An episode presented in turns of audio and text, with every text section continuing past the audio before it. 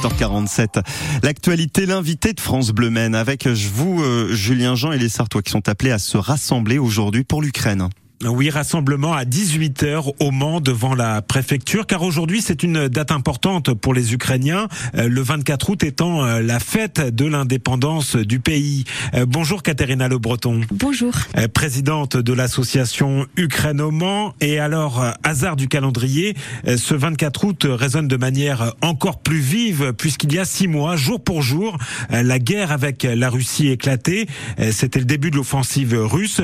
Aujourd'hui, six mois après, quel est votre état d'esprit? Euh, On croit toujours en victoire, euh, pas aussi rapide qu'on espérait au début, mais on croit fort en Ukraine et euh, on ne baisse pas les bras. Puis là, avec l'arrivée des armements des États-Unis, ils commencent à faire a explosé pas mal de dépôts de munitions en Russie, en Crimée, donc c'est un bon signe. Et de l'autre côté, les Ukrainiens sont très motivés. Toute la population entière soutient l'armée. Les gens se cotisent pour, enfin, lorsqu'il manque quelque chose au front. Nous, cet été, on a envoyé les batteries de chargement externe, on a envoyé des sacs à dos tactiques, des talkie-walkie. Voilà, on est régulièrement en contact et toutes mes connaissances à l'étranger, tout le monde fait quelque chose pour supporter l'armée, euh, même pour supporter les refuges des animaux abandonnés.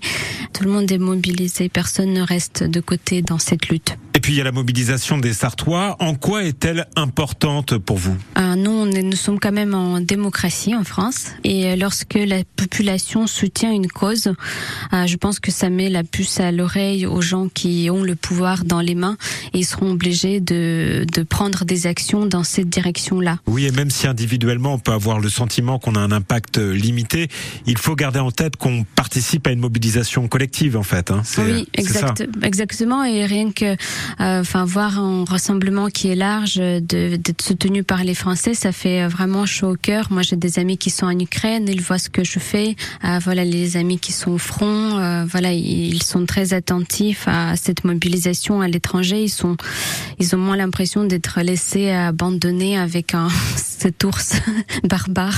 D'ailleurs, comment a évolué le soutien des Sartois ces derniers mois? En termes d'aide humanitaire, en été, ça a beaucoup amoindri. Enfin, on a laissé la permanence que deux heures par semaine. À chaque fois, on n'avait qu'une ou deux personnes, alors qu'auparavant, on avait une dizaine. Mais euh, ce qu'on remarque, c'est toujours corrélé avec euh, la quantité d'informations qui passent dans les médias. En fait, là, c'était les vacances, les gens, ils étaient partis aussi. Donc, il, faut relancer. En fait. il faut relancer, oui, il faut parler parce que ça, c'est toujours en cours. Il y a toujours des besoins sur place. Puis c'est une, euh, voilà, une date importante pour les Ukrainiens.